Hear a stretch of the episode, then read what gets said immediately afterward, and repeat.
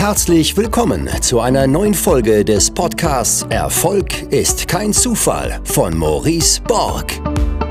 Du wirst in diesem Podcast von den Learnings erfolgreicher Unternehmer, Investoren und anderen inspirierenden Persönlichkeiten profitieren. In Experteninterviews bespricht Maurice Borg mit seinen Gästen das Wichtigste rund um die Themen Aktien, Immobilien, Steuern, Vermögensaufbau und Persönlichkeitsentwicklung. Und jetzt viel Spaß bei der neuen Folge.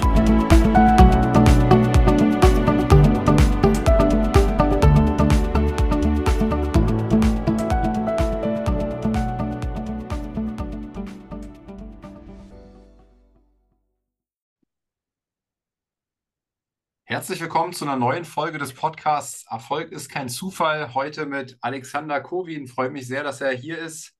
Äh, habe im Vorfeld auch in Vorbereitung auf unser Interview ein Interview gesehen. Den Titel können wir gleich mal übernehmen, weil ich den sehr geil finde. Vom Asylheim zum Multimillionär. Ähm, du bist nämlich ursprünglich aus Kasachstan ähm, und mit deiner Familie im Alter von sieben Jahren nach Deutschland gekommen. Richtig, äh, ja. Hast, äh, hast dann völlig ohne Sprachkenntnisse angefangen und deswegen wollte ich dich auch einladen zu dem Podcast Erfolg ist kein Zufall. Ich interviewe hier immer wieder erfolgreiche Menschen in völlig unterschiedlichen Gebieten. Mhm. Im Grunde die Frage, hm, ja, was hat dazu geführt? Und ähm, äh, bei dir könnte man jetzt ja meinen, da gibt es auf jeden Fall Menschen, die einfachere Startbedingungen hatten als du. Ja, ja. absolut, ja. Und äh, du hast es äh, zumindest finanziell ähm, ähm, weit gebracht. Und ähm, ja, da erstmal besten Dank, dass du heute auch die Zeit nimmst hier äh, für Gerne. die Zuhörer. Und äh, Alex, äh, erste Frage mal an dich. Wie definierst du denn überhaupt für dich Erfolg? Wie ich Erfolg für mich definiere, Erfolg ist äh, für mich zum Beispiel auch äh, Erfolg, wenn man äh, lernt, dass etwas so nicht funktioniert, wie man sich gedacht hat. Da finde ich, wenn man etwas ausprobiert und es klappt nicht, finde ich, hat man trotzdem Erfolg gehabt, weil dann hat man wenigstens gelernt, dass es so nicht geht. Vielleicht gibt es da andere Lösungswege. Aber ansonsten ist Erfolg halt für mich, wenn man einfach seine gesetzten Ziele erreicht. Das ist, das ist für mich Erfolg. Wenn man zufrieden ist, wenn man das macht, was man macht, weil man es äh, liebt, deswegen macht man es. Da ist zum Beispiel, hast du schon mal, bist du schon ziemlich erfolgreich.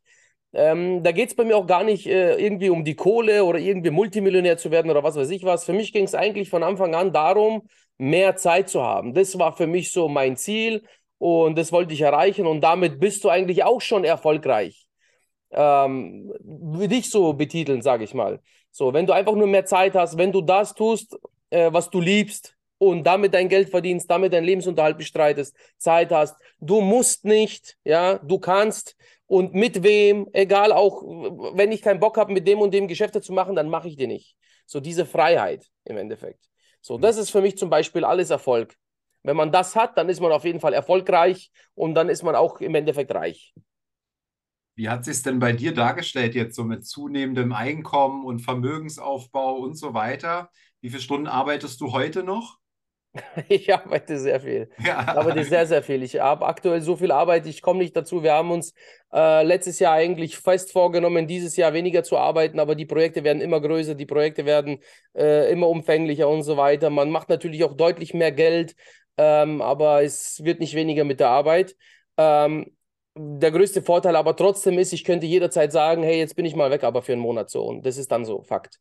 Da, ich habe keinen, der irgendwie Investor ist bei mir. Ich habe keinen, der mit mir mitspricht. Ich habe keinen äh, Teilhaber, gar nichts. Nernte Zero. Ich bin alleiniger Eigentümer, ich bin alleiniger Inhaber von allem.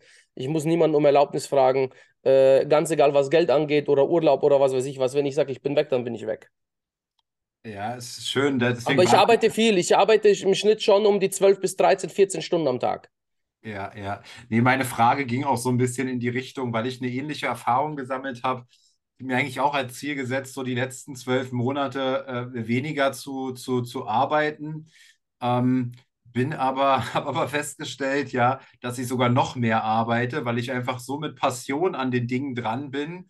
Und ich bin einfach so ein Mensch, der das, das auch, glaube ich, nicht gut kann, so fünf Stunden mal nur das zu machen. Ich nee, da fühle ich mich nicht wohl zum Beispiel. Ja. Ich fühle mich einfach nicht wohl, wenn ich ganz genau weiß, es ist noch irgendwas offen, es ist noch irgendwas zu tun. Da fühle ich mich einfach nicht wohl, das Büro zu verlassen.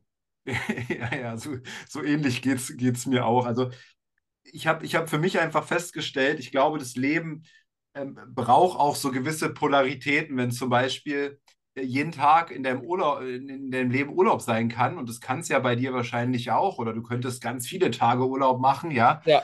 dann das Problem ist, das Leben äh, fühlt, der, der Urlaub fühlt sich dann auch nicht mehr wie Urlaub an, ja. Ich, ich brauche halt diesen Kontrast. Also für mich ist Freizeit nur dann schön, wenn ich eben auch produktiv war, wenn ich diesen Kontrast habe. Weißt du, was ich meine? Ja. Ja. Und ähm, gehen wir nochmal bei dir so, so ein Stück weit zurück. Aber die Frage hat mich einstiegs mal interessiert, weil der Podcast ja nun mal auch Erfolg ist kein Zufall heißt und da mal so deine Definition. Aber ich hatte es schon erwähnt, äh, mit, mit, mit sieben Jahren äh, na- nach Deutschland gekommen, keinerlei Sprachkenntnisse. Kannst du, kannst du uns da so ein bisschen abholen, wie, wie du hier gestartet bist in dem Land? Du, ähm, im Grunde, wir sind ja damals aus Kasachstan nach Deutschland gekommen. Wir waren jetzt zwar keine Flüchtlinge, aber das war halt nun mal die erste Unterkunft, war eine Asylunterkunft. Das war eine ehemalige Bundeswehrkaserne in Grafenau im tiefsten bayerischen Wald. Ähm, wir haben gelebt auf ungefähr 14 Quadratmeter zu viert. Wir hatten Gemeinschafts-WCs und Duschen. Wir hatten Gemeinschaftsküchen mit 100 anderen, äh, die da mitgehaust und mitgewohnt haben. Ähm, hat aber alles funktioniert im Grunde, aber das war halt so der Einstieg, das war halt so der Anfang hier in einem fremden Land. Äh, bist halt überall irgendwie komisch angeschaut worden, weil du halt einfach gar nichts, du warst nichts, niente, zero, man wurde ja auch nicht vorbereitet. Ich meine, ich hatte das Glück, dass ich in der ersten Klasse anfangen durfte, meine Schwester musste in der höheren Klasse anfangen. Das heißt, ich konnte schon noch so ein bisschen mitlernen, das Lesen, Schreiben und so weiter. Die waren ja schon in einer höheren Klasse und die mussten ja mittendrin einsteigen, wo es noch schwieriger war. So. Und äh, dann war es ja zum Beispiel so, das Notensystem ist in Russland anders. In Russland ist eine 1 eine ganz schlechte Note. So. Und wenn du dann irgendwo eine Note gekriegt hast, eine 5 oder so, dann hast du dich gefreut, weil du dachtest, du hast alles richtig gemacht. Und so war das halt nun mal. So, alle anderen dachten sich, der hat nicht mehr alle Latten am Zaun. Warum freut er sich über eine 5? Weißt du, wie ich meine? ähm, so war halt der Anfang. Und äh, meine Eltern haben ziemlich schnell eine Arbeit gefunden, sind dann auch umgezogen, haben eine Wohnung gefunden, haben dann zur Miete gelebt, ewig lang bei, bei äh, Vermietern, die mehrere Wohnblöcke hatten. Und diese, damals ist die Vermieterin ist immer mit so einer S-Klasse, mit so einem S500 gekommen. Und ich habe immer gesagt, ey, so ein dickes Auto, ich will später auch mal irgendwie so ein Vermieter sein, so Blöcke und so Mieter und dies und jenes. Bin ich heute tatsächlich auch. Aber auch alles äh, über Umwege und über einen Zufall und so weiter und so fort. Aber grundsätzlich war das damals so. Also nicht der Sprache mächtig, überall wurdest du erstmal doof angeguckt. Und ich weiß, dass es immer wieder Leute gibt, die sagen, das stimmt nicht mit diesem Ausländerfeindlichkeit. Das stimmt nicht so. Jeder kriegt eine Chance in Deutschland, jeder dies und das. Wir sind mittlerweile nicht mehr so, wir sind Multikulti und bla bla. Und ich kann bestätigen, aber das ist ein, ein Scheißtrick, ist das so. Es ist tatsächlich so, wenn du Ausländer bist, wenn du einen komischen Namen hast, wenn du einen Akzent hast, eine komische Aussprache hast, bist du halt einfach abgestempelt, dass du kein Deutscher bist. So. Das äh, gibt es ab und zu Stellen, wo man dich das spüren lässt, aber ab und zu ist es auch human. Also ich, ich habe halt auch Kunden gehabt, zum Beispiel, die gesagt haben, Kovin, was ist das denn hier? Wo kommst denn du her? Wo ist denn der Name? Ist es aus Timbuktu oder was so? Weißt du, und dann denkst du dir auch, bist im falschen Film eigentlich. Müsste alles cool sein, aber dann halt solche Aussagen. Ich meine, du bist ja kein Kind mehr, weißt du, wie ich meine? Ja. Ähm, als Kind natürlich aber auch immer. Schon immer, ich war schon immer ein scheiß Ausländer, ich war schon immer ein scheiß Russe ähm, und musste mich schon immer durchkämpfen. Ich musste mich schon immer mein ganzes Leben lang musste ich mich beweisen und ich musste mein ganzes Leben lang kämpfen.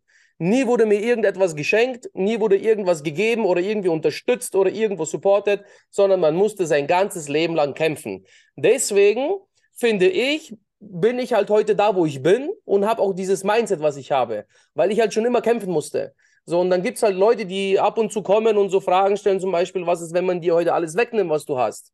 So, was ist dann? Bro, ich weiß, wie es ist, wenn man absolut nichts hat, nicht der Sprache mächtig ist, kein Geld hat, auf kein, kein Netzwerk hat, nicht sagen kann, meine Eltern sind die und die, von denen und denen, die kennst ja eh, können wir Geschäft zusammen machen oder irgendwo ein Netzwerk oder auf irgendjemanden zurückgreifen. Zero. Ich weiß, wie es ist, wenn man sein Fahrrad vom Recyclinghof holt. Ich habe nachts mit meinem Vater mein erstes Fahrrad, haben wir nachts vom Recyclinghof geholt. Das war mein erstes Fahrrad. Doberweise war das dann ein Damenfahrrad. Dafür wurde ich auch ewig lang ausgelacht.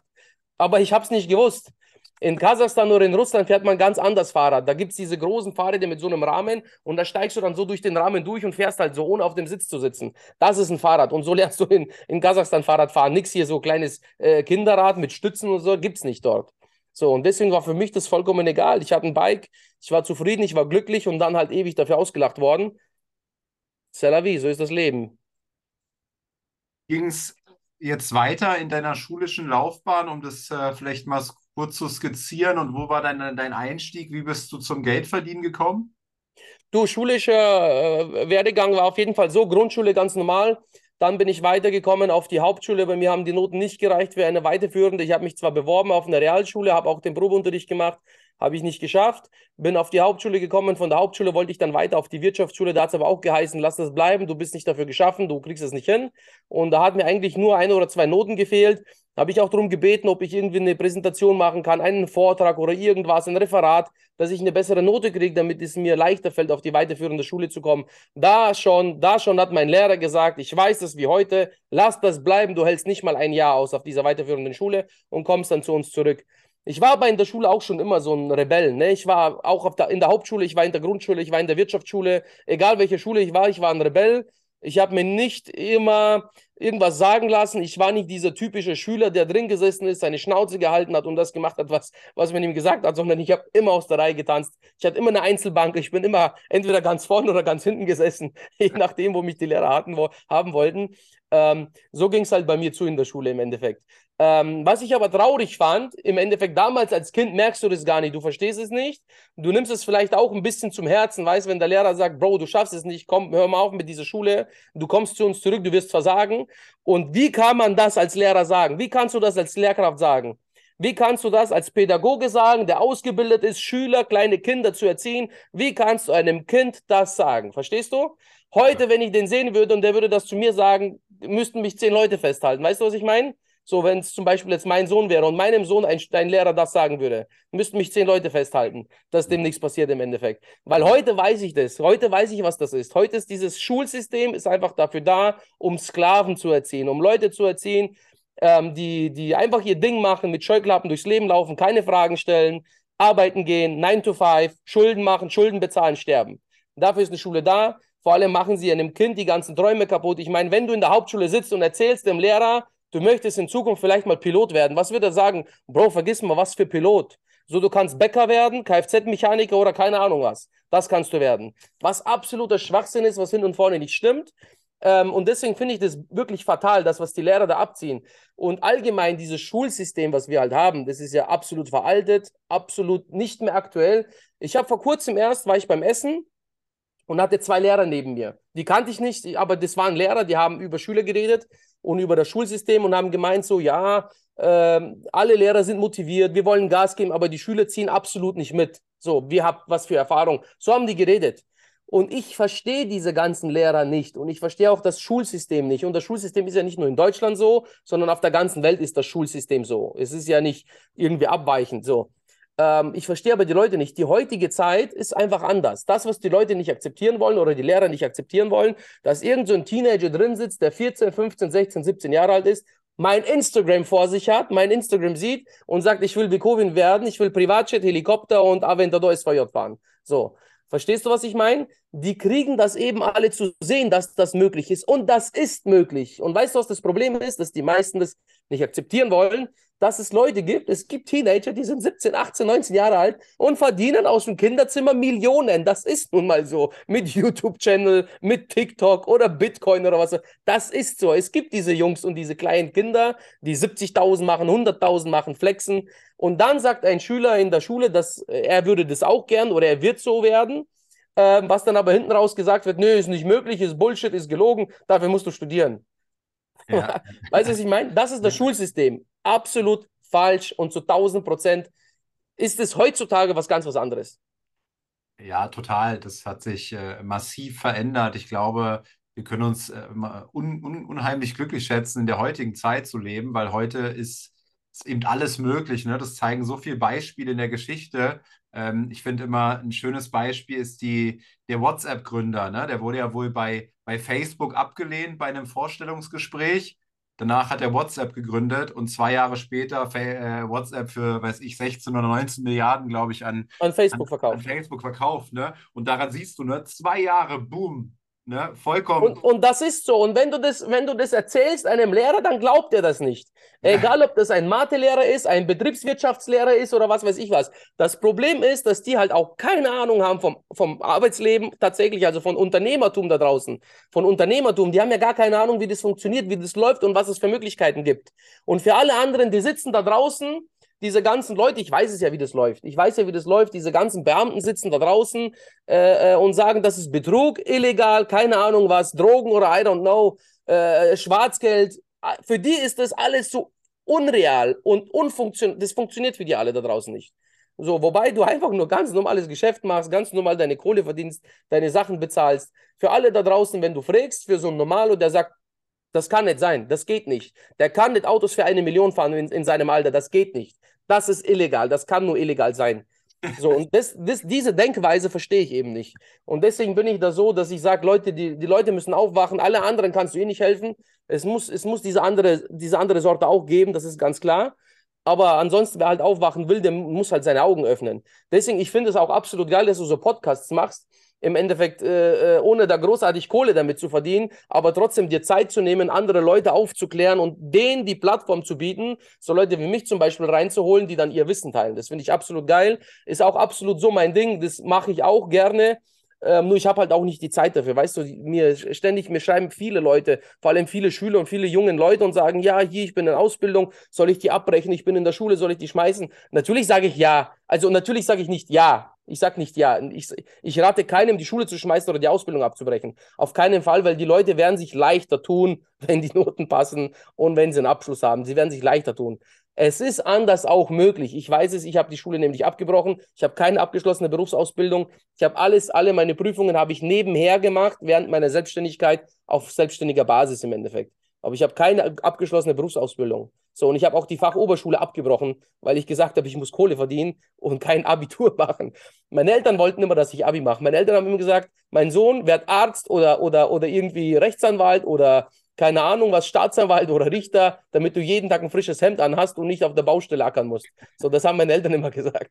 Und ich sage jetzt, ich mache, guck mal, ich trage zerrissene T-Shirts, weißt du, was ich meine? Es ist so geil. Ich sage zu meiner Mama immer ich, siehst du, Mutti, ich könnte jeden Tag ein, ein, sauberes Hemd anziehen, will ich aber gar nicht. Und äh, sag mal, dieses, dieses Autothema, das interessiert mich auch mal. Du hast gerade erwähnt, für, für eine Million, was hast du gerade für Autos? Oh, ich habe einen Haufen Autos. Also ich habe jetzt ja den äh, Aventador SVJ, ich habe einen SL63 AMG, ich habe einen RS7, ich habe einen GLE 63S AMG, ich habe eine S-Klasse, ich habe einen 7er BMW, es kommt jetzt gleich nochmal ein 7er bald. Und einen Haufen andere Autos bestellt. Ich habe einen SQ5 habe ich, ich habe einen Q3 habe ich, ich habe einen Porsche Macan GTS. Und was machst du mit den ganzen Autos? Ja, äh, meinen Mitarbeitern geben, selber damit fahren, so, mein 7er BMW ist für Langstrecken gedacht, wenn ich irgendwo hinfahren muss, wo ich nicht selber fahren will, sondern ich hinten am, am Laptop sitze. Dafür ist jetzt die S-Klasse gekommen. Ich habe die S-Klasse bestellt. Dann kam der 7er BMW raus. Da hat es immer geheißen, der wird Hybrid. Und ich habe gesagt, ich will kein E-Auto. Ich bin absolut kein Fan davon. Und dann habe ich die S-Klasse genommen und dann ist rausgekommen, dass den 7er BMW auch als Diesel geben wird. Dann dachte ich mir, ja, geil.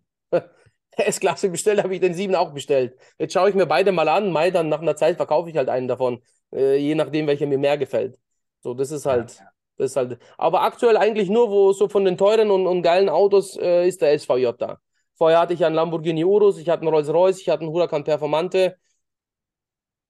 Und ähm, die Autos für dich, hast du, wie, wie, wie, welche Erfahrung hast du damit gemacht? War das für dich immer ähm, haben die Autos dich weiter gepusht, ja, angetrieben? Definitiv, äh, klar. Oder waren die Geldverschwendung? Also wie Nein, keine Geldverschwendung. Ich habe mit den Autos zum Beispiel, mit dem Huracan habe ich richtig gutes Geld verdient. Den habe ich mit großem Gewinn verkauft.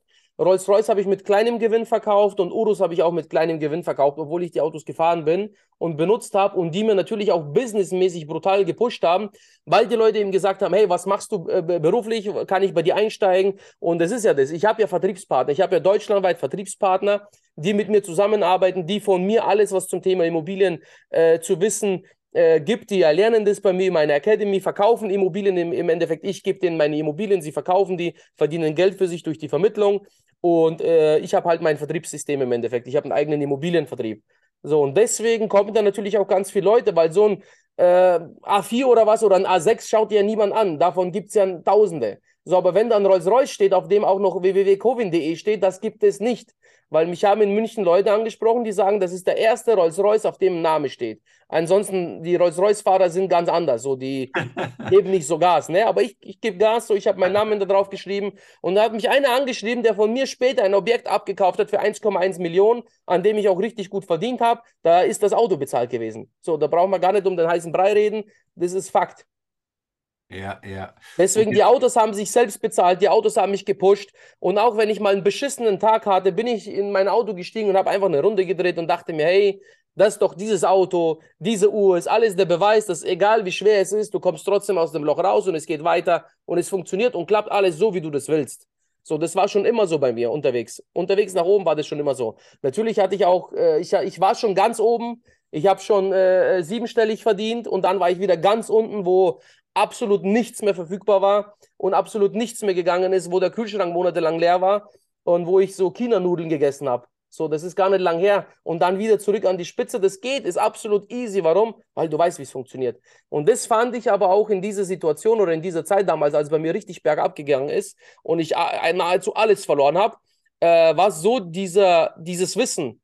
Das hat mich immer so noch tiefer eigentlich getrieben, weil ich wusste ganz genau, wie, was ich tun muss, um schnell mal 100.000 oder 150.000 zu verdienen. Mit einem oder zwei Deals. Und das wusste ich. Und das wusste ich die ganze Zeit so. Und dann dachte ich, die geht die Kohle langsam aus, du kannst das nicht mehr, du, da hast du Schwierigkeiten, da hast du Probleme. Und ich wusste aber die ganze Zeit, sind 150 wieder da, ich lasse mir noch Zeit. So, und dann ging es natürlich immer tiefer und immer tiefer. Und dann, da ganz unten war es dann tatsächlich ein bisschen schwer, hat aber nicht lang gedauert, dass ich wieder im sechsstelligen Bereich unterwegs war und dann auch wieder im, im, im, im der Jahr drauf, also im ersten Jahr, wo ich wieder hochgeklettert bin, war ich nur sechsstellig und das Jahr drauf wieder Millionär. Und jetzt aus der Erfahrung raus, bist du jetzt, sage ich mal, ein bisschen vorsichtiger geworden? Also äh, legst du jetzt vieles beiseite oder? nein, nein, nein. Also bei mir ist es grundsätzlich eh so, also es ist nicht so, dass ich es verballer oder so für unnötigen Scheiß, ich investiere es halt. Ich, ich mag einfach nicht eine, eine hohe Liquidität äh, auf der Bank zu haben. Mag ich einfach nicht. Ich, ich hatte schon Schwierigkeiten, wo sie 600.000 Euro eingefroren haben, wo sie gesagt haben, Geldwäsche. Und du bist absolut unmächtig, irgendetwas dagegen zu tun. Du gehst zum Anwalt, keiner reagiert, keiner schreibt zurück. Die Kohle wird nicht freigegeben, es wird geprüft, Geldwäsche, bla, bla, bla. Und so ging es monatelang dahin. Und seitdem habe ich gesagt, so 640.000 sogar, so, wenn du mal das hinter dir hast, dass deine Kohle einfach eingefroren wird und du absolut unmächtig bist. So, das sage ich, für was brauche ich denn 600.000 Liquidität auf dem Konto? Für was denn? So, deswegen äh, pushe ich alles in meine Immobilienprojekte. Da ist es eh besser aufgehoben. Ähm, arbeiten die Immobilien für mich, arbeiten die Werte für mich und die Kohle liegt halt nicht auf der Bank. So, ganz einfach. Was hast du für einen eigenen Immobilienbestand? Wie viele Einheiten hast du? Also ich habe jetzt knapp 90 Einheiten und bin bei 10 Millionen Investitionsvolumen insgesamt. 18 Millionen wert, aber 10 Millionen, was, was investiert ist.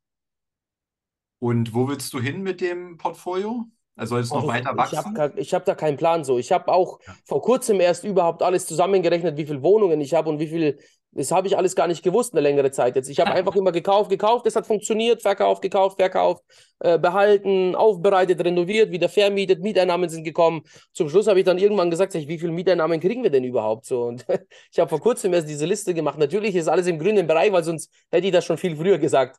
Aber einfach mal einen Überblick. Es hat einfach funktioniert und ich bin halt auch nicht auf das Geld angewiesen. Das verstehen halt auch ganz viele nicht. Ich verdiene mein Geld durch Kauf und Verkauf oder durch Vermittlung. Damit verdiene ich mein Geld, nicht durch meinen privaten Immobilienbestand oder durch meinen Immobilienbestand. Ich bin nicht dieser Typ, der von diesen Cashflow-Immobilien lebt. Dies, mein Cashflow würde mir nicht ausreichen für den Lebensstandard. Ja, ja. Und äh, jetzt hast du schon angerissen, was, was, was du auch unternehmerisch machst. Wie kam es dazu zum Thema Immobilien? W wann hast du da, wann ist der Groschen da gefallen? Also es war so, ich habe ja schon immer Versicherungen verkauft. Ich habe ja mit dem 18. Lebensjahr habe ich die Fachoberschule abgebrochen, die FOS, äh, habe angefangen äh, meine Immobilienausbildung zu machen, die ich dann auch im ersten Lehrjahr abgebrochen habe. Äh, Immobilienversicherungsausbildung, habe äh, als, als Kaufmann für Versicherung Finanzen habe ich gearbeitet, war Deutschlands bester Lehrling, ich war schon immer sehr erfolgreich, habe immer richtig gutes Geld verdient. Ich habe da als Lehrling nie unter zweieinhalbtausend netto gehabt, als Lehrling. So, und das ist dann natürlich schon eine Ansage, wenn alle anderen Lehrlinge aus meiner, aus meiner Altersklasse mit 400, 500 Euro rumgeeiert sind, habe ich halt schon zweieinhalb bis 3.000 Euro im Monat verdient. War auch im Monat dabei mit 10.000 Euro. Ähm, und deswegen, ich habe halt dann nach einer Zeit gemerkt, dass ich Geldbringer bin. Das wollte ich nicht sein, deswegen habe ich die abgebrochen, habe mich selbstständig gemacht und habe dann auf selbstständiger Basis meinen Paragraph 34d gemacht und habe halt da im Endeffekt auch verkaufen gelernt, äh, weil da musst du verkaufen, da ist jeden Monat null, das heißt, am nächsten Monat gibt es gar nichts, wenn du nichts tust. Ähm, und damit bin ich halt aus dem Arsch gekommen und habe halt angefangen zu arbeiten und Kohle zu verdienen und verkaufen zu lernen, weil anders, anders geht es einfach nicht. So, und dann hast du halt ab und zu zum Beispiel, jetzt gibt es Leute, die sagen, kann man bei dir anfangen, wie viel zahlst du? So, Provision sage ich, sag ich, wenn du was verkaufst, gibt es Geld. Ja, wie, um was gibt es Fixum oder Festgehalt? Sag ich, für was denn? Für was brauchst du, wenn einer schon kommt mit Festgehalt, dann weißt du schon ganz genau, okay, das, das ist eine Nullnummer. So, wenn einer Festgehalt braucht. Ähm, deswegen, das war damals so, ich habe Versicherungen verkauft und äh, saß bei meinem Steuerberater und der meinte, ich habe für mich selber natürlich auch eine Altersvorsorge gehabt, weil ich selbstständig war und nichts einbezahlt habe in die gesetzliche Rente. Und der meinte, bist du dir sicher so mit dieser Rentenversicherung? Da dachte ich mir, was willst denn du überhaupt so? Ich bin Altersvorsorgespezialist. Ich habe Rentenversicherung verkauft wie warme Semmel. Ne? Ja, nur das hat Geld gebracht, nur das bringt Geld. Lebensversicherung, Rentenversicherungen, Sp äh, irgendwelche Sparpläne oder Berufsunfähigkeitsversicherung, die haben damals Kohle gebracht. Das ist das, was ich verkauft habe. Und dann erzählte er mir sowas und dann dachte ich mir, nee, äh, und dann sagt er, ja, weil er hatte halt Erfahrung. Er kennt diese Leute, die das abgeschlossen haben und die dann in Rentenalter sind und ihre Policen ausbezahlt bekommen und es halt nie dieser Betrag ist, der da versprochen ist. Oder halt nur diese garantierten Beträge. Im Endeffekt sein eingezahltes Geld, nur halt 40 Jahre später minus Inflation, also im Endeffekt Kohle komplett verbrannt. So, und dann dachte ich mir, vielleicht hat er recht. Und er hat gesagt, mach mal was mit Immobilien, schau dir mal Immobilien an. Und ich dachte mir, Immobilien, da muss der Kohle haben ohne Ende. So, und durch einen Zufall sitze ich im Büro und da kommt einer und erzählt über Immobilien als Kapitalanlage, wie man die kaufen kann, wie man die vermieten kann, wie man die Bankrate und bla bla bla. Dachte ich mir, kann doch gar nicht sein. So, und dann habe ich mir das näher angehört, habe gesagt, ich möchte das machen, habe für mich selber meine erste Wohnung gekauft, habe gesehen, wie die Immobilienmieteinnahme die Kreditrate bezahlt im Endeffekt. Dann dachte ich mir, geiler geht's doch gar nicht. So, die, für mich war auch gar nicht wichtig, dass der Mieter da jetzt 30 Jahre drin lebt und für mich meine Wohnung abzahlt. Für mich war einfach nur dieser Fakt, dass ein Mieter drin lebt und mir jetzt eine Monatsrate bezahlt hat für meine Immobilie für nichts tun. Ich tue gar nichts und er bezahlt meine Immobilie. Ein Monat, zwei Monate, drei Monate, ist sogar egal, auch wenn er nach sechs Monaten rausgeht. Das heißt, er hat sechs Monate lang meine Immobilie für mich abbezahlt. So, dieser Fakt hat mir schon gereicht, hat mir gefallen. Dann habe ich gesagt, okay, das muss ich jetzt weiterverfolgen und intensiver verfolgen. Bin zu meinen Eltern gerannt, bin zu meiner Schwester gerannt. Die waren natürlich alle bei mir versichert. Und du kannst dir vorstellen, wir sind ja aus Russland gekommen, aus Kasachstan. Meine Eltern haben hier nicht eingezahlt in die deutsche Rentenversicherung, sondern erst ab dem Zeitpunkt, an dem wir gekommen sind. Das war im Jahre 2000. Wir sind seit 22 Jahren in Deutschland. Ähm, und deswegen, wie gesagt, habe ich, hab ich zu denen gesagt, hey, ihr habt keine Rente, ihr müsst unbedingt was anderes tun. Deswegen hatten sie meine Rentenversicherungsverträge. habe ich gesagt, Mama, sag ich, mach den Scheiß weg, ich habe Storno, ich muss zurückzahlen, aber ist egal, kauft euch eine Wohnung. Meine Schwester das gleiche, kauft ihr eine Wohnung, kauft ihr eine Immobilie und macht das so, wie ich das mache. Habe die Stornos damals bezahlt und war auch gar nicht irgendwie auf Provision aus. Nur dann sagte der Bauträger, ist okay, stell mal da 75.000 Euro in Rechnung. Und dann dachte ich, 75.000 Euro was? Abschlagszahlung, weil das war Neubau. Dann dachte ich, was will denn der von mir? 75.000 Euro was? Sagt er 75.000 Euro? Ich so, Summe oder äh, Bewertungssumme oder, sag ich, von was redest du? Er so, Provision, 75.000 Euro Provision. Sag ich, das kann nicht sein. Sagt er, doch, stell die in Rechnung. Sag ich, das kann doch gar nicht sein. Sagt er, doch. Sag ich, na. So, und dann habe ich die in Rechnung gestellt, habe meine Provision bekommen. War noch eine Wohnung dabei von einem anderen Kunden, den ich aber auch nur empfohlen habe und dachte, mein, dann gibt er mir halt 1.000 oder 2.000 Euro für die Empfehlung. Ähm, und dann sind aber diese, meine eigene Wohnung, die von meinen Eltern und der Kunde sind dazu zusammengekommen, waren 75 Mülle. So, das war meine erste Woche Immobilienvermittlung. und dann war es natürlich für mich vorbei. Dann habe ich gesagt, nichts anderes interessiert mich. Ja, welches Volumen war das? Ähm, also diese 75? Oh, das, das kann ich, 185, 185, 110 und 160. Also, ja. zusammenzählen. 200, äh, 400, äh, fünf Wohnungen, ah, fast 200.000, also fast eine Mio irgendwie. Ja, ja. Ja, ja. ja. Ähm, okay, spannend. Und dann hast du gesagt, wow, okay, äh, 75k in einer Woche verdienen, ähm, das will ich jetzt skalieren, das will ich jede Woche haben. Richtig. Und wie hast du das geschafft? Du, ich habe einfach weitergemacht. Ich habe halt meine, Immobil äh, meine Immobilien, meine Versicherungskunden terminiert und habe denen gesagt, was wollt ihr mehr? Wollt ihr euch eure Rentenversicherung behalten oder wollt ihr das wegmachen und wollt ihr statt, statt äh, der Rentenversicherung oder Aktiensparer, Bausparer, keine Ahnung, wie die alle geheißen haben, Goldsparer, der ganze Müll da, äh, wollt ihr lieber das haben oder die Immobilie, habe den, die, die beiden verglichen, habe den gegenübergestellt und haben die gesagt, ja, letztes Mal warst du da und hast den Scheiß gut gesprochen. Ich sage, Leute, ich habe es nicht besser gewusst, jetzt bin ich ja da, um das wieder auszubügeln, jetzt habt ihr die Möglichkeit, ohne große Kosten, ohne Eigenkapital, ohne gar nichts, wollt ihr in die Immobilie gehen oder nicht? So, und dann haben alle gesagt, also 100 Prozent, jeder hat gesagt, der will in die Immobilien gehen. Für mich mein eigener Bestand sozusagen komplett umgedeckt. Ja, war vorbei, da hatte ich eh genug Arbeit. Und in der Zeit hast du natürlich gute Kohle verdient, hast dir natürlich ein geiles Auto gekauft, eine geile Uhr gekauft, geile Urlaube gemacht, geballert, so Instagram, überall. Und dann sind natürlich Leute gekommen, die gesagt haben, wie machst du das? Wie geht das? Was, was muss ich tun? Kann ich bei dir einsteigen? Und dann habe ich halt gesagt, so kriegst von meiner Provision einen Anteil, wenn du mir einen Kunden bringst.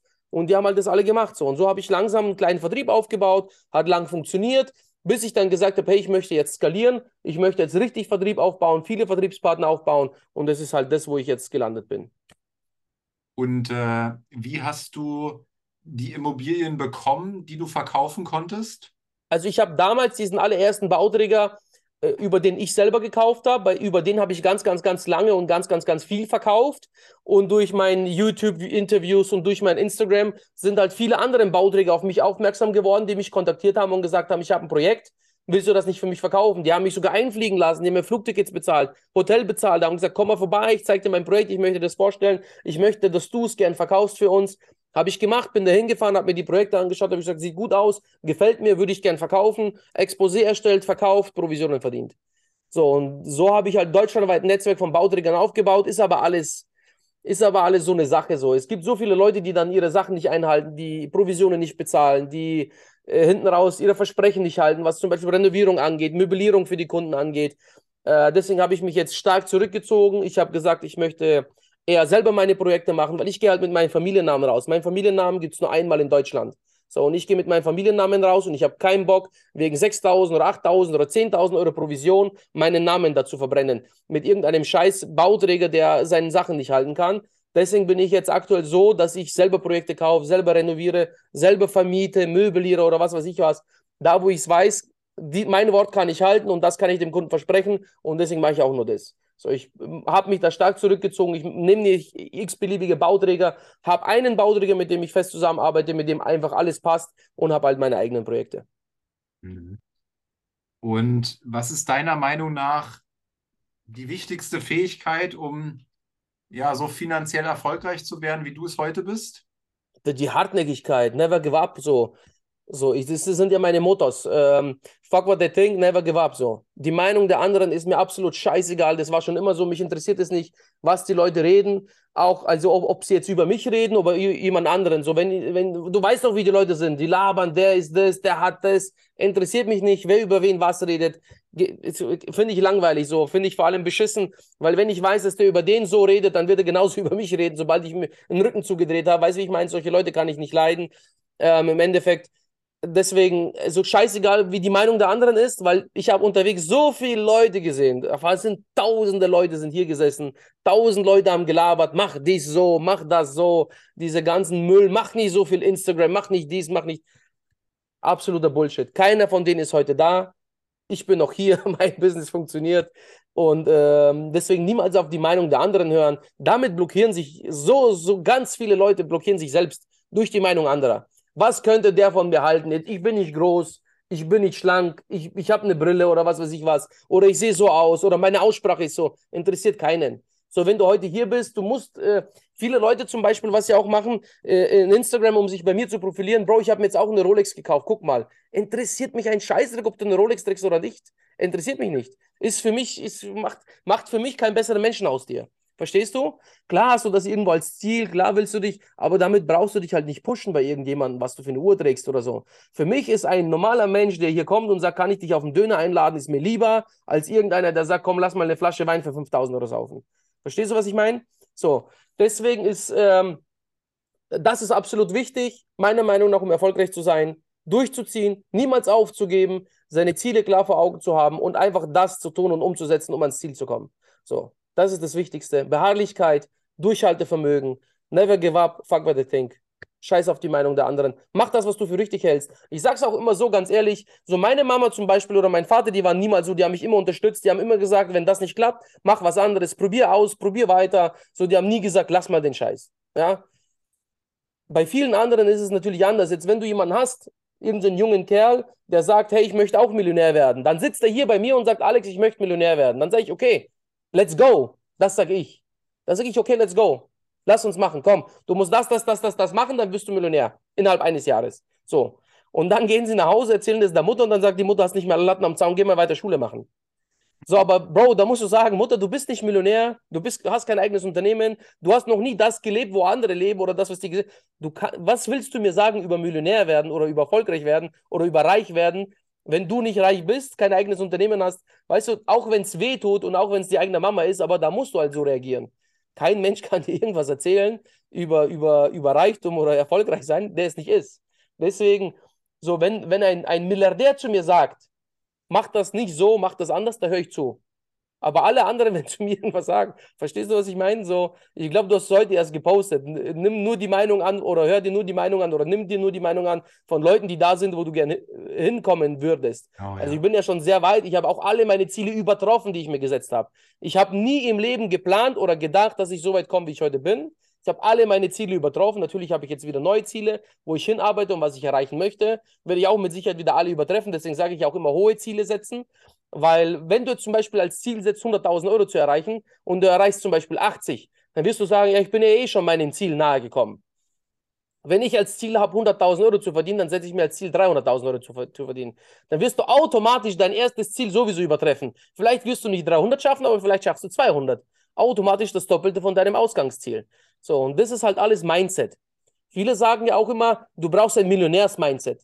Millionärs-Mindset bringen irgendwelche Bücher raus mit den ganzen Rotz, diese ganzen, was ich auch absolut nicht packe, ist immer diese, diese Chaka-Veranstaltungen, wo die Motivation, also hier kommt zu Motivationsveranstaltungen, kennst ja, jetzt stehen alle auf, massieren sich gegenseitig, springen mal rum, oh Gott, verdammte Scheiße, denke ich mir. Also wenn jemand das braucht und für das Geld ausgibt, dann, dann ist ihm eh nicht mehr zu helfen. Also das ist meiner Meinung nach absoluter Bullshit und äh, da fehlt es ja schon einfach an der Selbstdisziplin. Wenn du Motivation brauchst von jemandem Fremden, um das zu tun, was, was du eigentlich eh tun würdest oder gern wollen würdest, dann bist du ja fehl am Platz. So, das ist eine Selbstdisziplin, die dir fehlt. Mich braucht keiner motivieren, dafür aufzustehen und in die Arbeit zu gehen. Das ist einfach selbstverständlich, das ist Selbstdisziplin und nicht Motivation. Die Motivation vergeht ja innerhalb von einer Stunde oder zwei Stunden. Ist diese Motivation, für die du Geld bezahlt hast, ist ja weg. So, ich bin heute auf einem Event, ich bin komplett on fire, ich bin richtig hyped. Am nächsten Tag in der Früh, wenn du dir aufstehst, denkst du dir wieder, alles ist scheiße. So, für was, für was hast du das gemacht? So, das ist Selbstdisziplin, die du brauchst. So, und der Wille und die Selbstdisziplin, die du brauchst, um erfolgreich zu werden auch. Sind wir wieder bei Never Give Up. Und dann hat ja, das interessiert mich auch, ähm, dann hat ja Verkaufen in deinem Leben so eine tragende Rolle gespielt. Ne? Also ursprünglich mal Versicherungen, dann irgendwann Immobilien. Ähm, weiß nicht, wie viele Verkaufsgespräche du schon geführt hast in deinem Leben, aber sicherlich schon ein paar. Ähm, was, was ist so was ist so verkäuferisch für dich einer der wichtigsten Learnings gewesen, die vielleicht jeder auch für sich mitnehmen kann, ähm, für, für seinen Verkauf? Weil am Ende verkaufen ja alle Menschen auf dieser Erde. Das ganze Leben ist verkaufen. Wenn du im Club stehst, ein Mädchen kennenlernen willst, musst du dich verkaufen. Ganz einfach. Wenn du einen Arbeitsplatz willst mit deinen Bewerbungsunterlagen, im Bewerbungsgespräch, musst du dich verkaufen. Das ganze Leben ist Verkaufen. Für mich ist Verkaufen easy, weil ich mache das den ganzen Tag und ich habe auch schon so viele Leute gesehen, mit so vielen Leuten gesprochen. Ich kann die Menschen wie offene Bücher lesen, jeden einzelnen. Mir schreiben ab und zu Leute, hättest du Zeit für einen Termin, bla bla bla. Ich kann dir ganz genau sagen, um was es gehen wird. Kann ich sofort sagen. Ich kann dir ganz genau sagen, was der will, worum es gehen wird und zwei, drei verschiedene äh, Gesprächsausgänge kann ich dir auch schon sagen. Immer. Zu 100 Prozent. Weil ich kann, ich kenne jeden Menschen auswendig, ich kann alle Menschen wie Bücher lesen. Vor allem dann, wenn du ein Sternzeichen weißt, ja, wenn du seinen Jahrgang weißt, dann sind die Menschen noch leichter zu durchschauen und noch leichter zu verstehen. Ähm, meiner Meinung nach aber verkaufen halt, du darfst nie dem Kunden das Gefühl geben, dass du jetzt verkaufen willst. Ich verkaufe immer unterbewusst und von hinten rum. Durch Einpflanzen, durch langsames immer wieder Einpflanzen, das ist mein Verkaufen. Ich mache kein aktives Verkaufen. Ich verkaufe nie aktiv. Ich berate den Kunden, dann sitzt er da und dann sagt er, okay, wie geht's weiter? Sage ich, keine Ahnung, wie es jetzt weitergeht. Du weißt jetzt, wie die Immobilie funktioniert, ob du jetzt bei mir kaufst oder zur Sparkasse gehst oder keine Ahnung, zu wem gehst, zu irgendeinem Makler, der im Wohnzimmer sitzt bei sich zu Hause und sein Maklergeschäft ausführt. Mir egal, wo du kaufst. So. Aber du weißt es jetzt, du bist aufgeklärt, das ist meine Aufgabe. Ich will kein Geld wo du jetzt hingehst, automatisch kauft er bei mir. Automatisch geht er nicht zur Sparkasse. Das ist halt so dieses unterbewusste hintenrum verkaufen. Ähm, und dafür brauchst du aber dicke Eier. Dafür brauchst du Eier aus Stahl, um das sagen zu können. Und das ist dieses Millionärs-Mindset, von dem ich auch vorhin schon gesprochen habe. Du musst ja schon im Kopf haben, dass du Millionär bist. Und wie würde ein Millionär handeln? Ein Millionär würde niemals so rumschlingeln und rumschleiben und sagen, ja, wie schaut's aus? So und hier und da, würde er niemals machen. Er sagt, Bro, entweder du willst oder du willst nicht. Meine Zeit ist kostbarer. Und diese Einstellung brauchst du. Das ist das Millionärs-Mindset, von dem alle immer reden. So, und dieses Millionärs-Mindset heißt, du musst dich jetzt schon benehmen, als hättest du 100 Millionen auf dem Konto. Das ist Millionärs-Mindset. Und wenn du das nicht hast, so ich habe oft Vermittler, die sagen, ähm, okay, ich habe ne, einen Kunden, der möchte kaufen, was biete ich dem für eine Wohnung an? Dann sage ich, biete ihm doch die für 300.000 an. Was macht er? Er bietet die für 90.000 an, weil er Angst hat vor der großen Summe. Ein Millionär aber würde niemals, ein, also ich, wenn mir jemand zum Beispiel eine Wohnung für 90.000 anbietet, würde ich sagen, Bro, was soll ich mit der Wohnung? Schick mir mal was für 2, 3 Millionen. So, weißt du, wie ich meine? So, das ist dieses Millionärs-Mindset und das verstehen die wenigsten. Und das ist das aber, was du brauchst, um wirklich dahin zu kommen, wenn du das vorhast, da in, diese, in dieses Level zu kommen, diese Umsätze, dieses Verdienst, diesen Verdienst, dann musst du das auch so im Kopf haben. Sag mal, was spielt ähm, Geld heutzutage für eine Rolle für dich? Ähm, was spielt Geld äh, für eine Rolle für mich? Geld ist für mich eigentlich relativ. Geld ist mir aber war schon immer egal. Ich habe nie dem Geld hinterhergejagt. Wenn du dem Geld hinterherjagst, es wird nie kommen. Du wirst nie reich, du wirst nie vermögend, wenn du das wegen Geld machst und wenn du nur dem Geld hinterherjagst, wird es nie funktionieren. Geld war für mich immer Nebensache. Ich wollte schon immer einfach nur Freiheit haben. Ich wollte frei sein. Ich wollte aufstehen, wann ich will. Ich wollte Geschäfte machen, mit wem ich will, wie ich will. Das war mein größtes Ziel. Und das ist auch das, darum bin ich auch mit Sicherheit erfolgreich geworden. Nicht, weil ich deswegen Geld mache, das, was ich mache. Ich mache das, weil es mir Spaß macht und weil es mir gefällt. Deswegen ist Geld absolut wichtig, finde ich. Es ist wichtig. Ohne Geld geht's nicht. Geld macht auch glücklich. Alles andere, wenn jemand sagt, Geld macht nicht glücklich, dann erzählt er Scheiße. Oder er hat halt einfach kein Geld oder nie Geld gehabt. Weil Geld macht glücklich. Mich macht Geld zum Beispiel glücklich. Nicht, weil es ich habe oder weil ich mir etwas kaufen kann, sondern wenn ich irgendjemand ein Lächeln ins Gesicht zaubern kann. Mit ein paar Scheinen, die mir eh egal sind. Farbig bedrucktes Papier. Für mich Geld. Farbig bedrucktes Papier steht irgendeine scheiß Zahl drauf. Gebe ich aus und mach, kann jemand damit ein Lächeln ins Gesicht zaubern. Indem ich einfach sage, mein Vertriebspartner zum Beispiel träumt von einem M4. Ich gehe hin und miete den M4 für ein Wochenende, kostet mich was weiß ich was, ein Tausender. Dann ist es halt so und dann ist der glücklich, der heult ja fast. So glücklich ist der, weil er sich das niemals vorstellen hätte können, dass er jemals im M4 sitzt. So. Und das macht mich glücklich meine Eltern zu unterstützen finanziell, meine Geschwister zu unterstützen finanziell, irgendjemand anderen unterstützen finanziell, irgendwo spenden, wo die Leute sagen, absolut geil, krebskranke Kinder oder was weiß ich was, oder so ein Kinderkrankenhaus, wo wir hingespendet haben, Kindergärten, wo die Leute sich freuen und die Kinder dann ein Lächeln im Gesicht haben, das macht mich glücklich. So, und dann erzähl mir mal eine, Geld macht nicht glücklich. Absoluter Bullshit. Und du als Unternehmer jetzt über die ganzen Jahre, äh, was waren so ja, Key Learnings von dir, also ganz, ganz wichtige Lehren, die du erst gemacht hast, jetzt im Laufe der Zeit, wo du vielleicht am Anfang ähm, gar nicht dran gedacht hast, äh, wo du auch vielleicht sagst, ey, äh, macht nicht denselben Fehler. Was kannst du da so, woran denkst ja, du? Ja, nicht naiv sein, nicht immer so. Ich bin halt leichtgläubig, ich bin naiv, ich vertraue den Leuten zu schnell, ich helfe auch immer jedem, wenn irgendjemand finanzielle Hilfe braucht, Provisionsvorschüsse, die dann nicht mehr eingeholt werden, die dann auch nichts mehr bringen und die Leute haben die Kohle ausgegeben, können es nicht zurückbezahlen, sowas halt. einfach, weiß ich nicht, nicht so leichtgläubig sein und nicht immer Mutter Teresa spielen wollen. Das habe ich jetzt auch angefangen abzulegen, weil mich das an mir immer persönlich brutal genervt hat und hat mich gestresst, weil ich immer jedem helfen wollte. Ich wollte es immer jedem recht machen, aber mittlerweile habe ich gesagt, sollen mich alle am Arsch lecken, die Leute. Sind alles Arschlöcher und sollen mich alle am Arsch lecken und immer nett und freundlich, immer dieses diese Kacke da, dieses Stay humble, egal wie erfolgreich du bist, bleib auf dem Boden, bleib entspannt. Natürlich, ganz klar, zu gewissen Menschen schon, aber zu den ganzen Arschlöchern, die eben genau das von dir erwarten, die können mich am Arsch lecken. So ist äh, dieses Mund halten, das darf man nicht sagen, das darf, interessiert mich nicht. Wenn das Menschen sind, nette Menschen mit gutem Herzen, ganz klar, niemals würde ich überheblich sein. Für mich ist jeder Mensch gleich und ich weiß einfach, wie es ist, wenn man absolut nichts hat, ja, und ich weiß, wie es ist, wenn man überall abgewiesen wird, alle sich lustig machen über dich, alle sagen, guck dir mal den Kackvogel an, so, von was träumt denn der? Kommt daher und denkt ihr, macht einen auf dicken Macker. Und jetzt ist es so, wo sie dich gar nicht, wo sie dich gar nicht vermeiden können, weil du einfach überall bist und Immobilien besitzt ohne Ende und überall jeder über dich spricht, so, und dann sagen sie auf einmal, ah, dann wollen sie im Club kommen, mit dir anstoßen. Ja, wenn, wenn 20 Champagnerflaschen reinkommen, dann wollen sie alle anstoßen mit dir. So diese Arschlöcher. Mit denen ist natürlich was ganz was anderes. Aber mit einem normalen Menschen natürlich immer cool bleiben. So, auch wenn du den tausendsten Kunden heute berätst, dann musst du den Kunden auch genauso beraten, als wäre es dein erster und einziger Kunde. So, diese Einstellung habe ich. Aber grundsätzlich so diese Schnauze halten und nichts sagen, absolut cool, musst dir alles gefallen lassen, weil du bist ja Unternehmer. Nee. Mhm. Und Diese Fuck you-Einstellung, da gibt es ja auch irgendwie so ein Reel auf Instagram, habe ich gesehen. Wenn du Kohle hast, dann kriegst du so eine Fuck you-Einstellung. Die, das, das ist die. Ja, ja. Die hat man halt nach einer Zeit.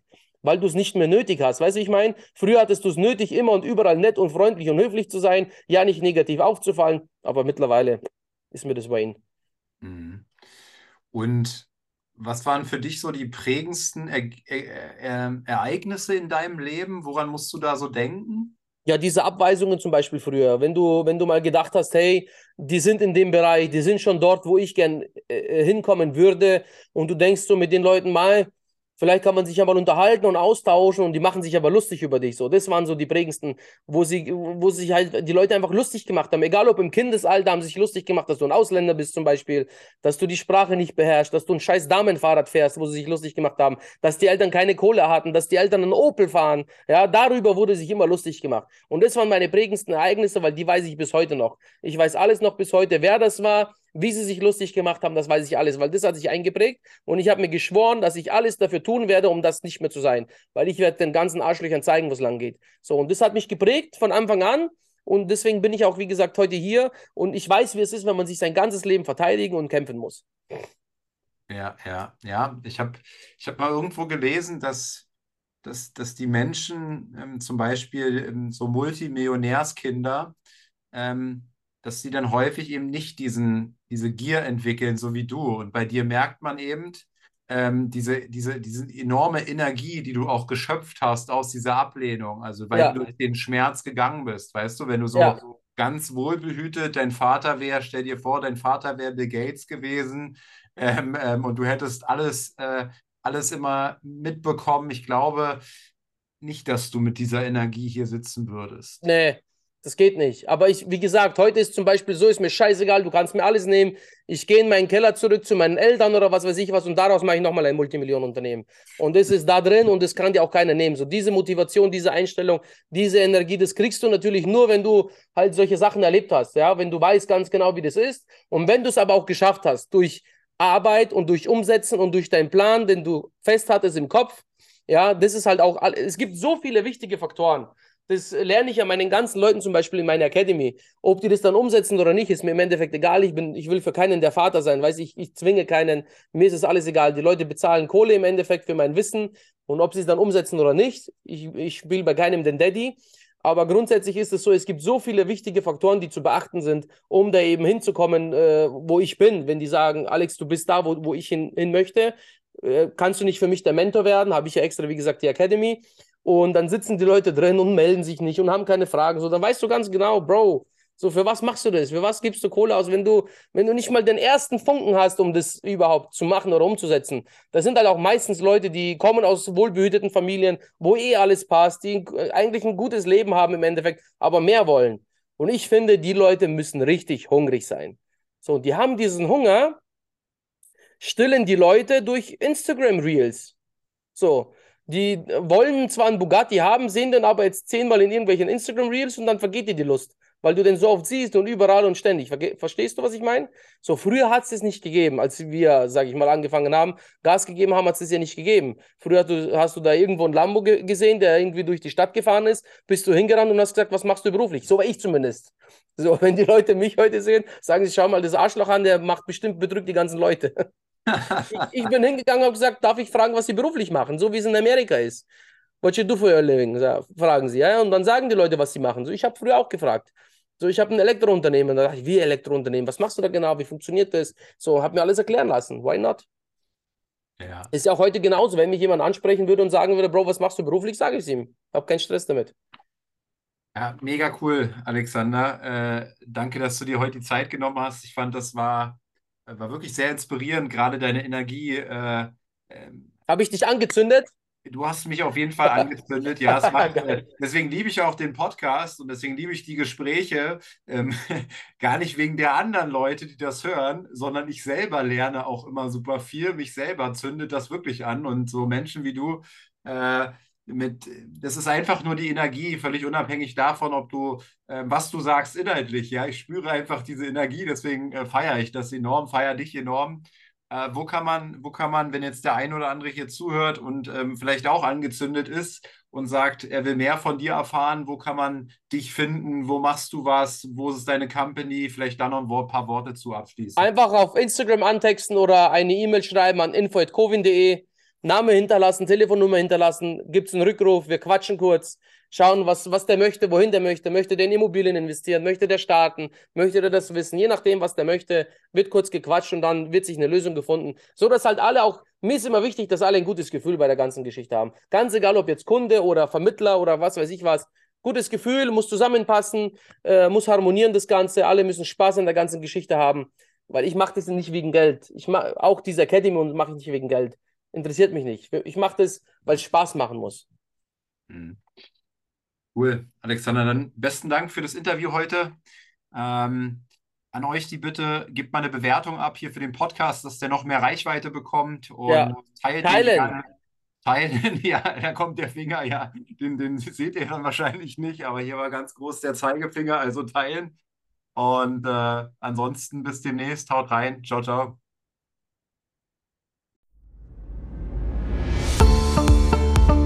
Das war eine weitere Folge des Podcasts Erfolg ist kein Zufall von Maurice Borg. Bitte nimm dir eine Minute und unterstütze uns mit einer Bewertung. Folge Maurice Borg bei Instagram und profitiere von seinen täglichen Buchausschnitten aus den besten Büchern unserer Zeit. Sein Profilname ist mb-maurice-borg.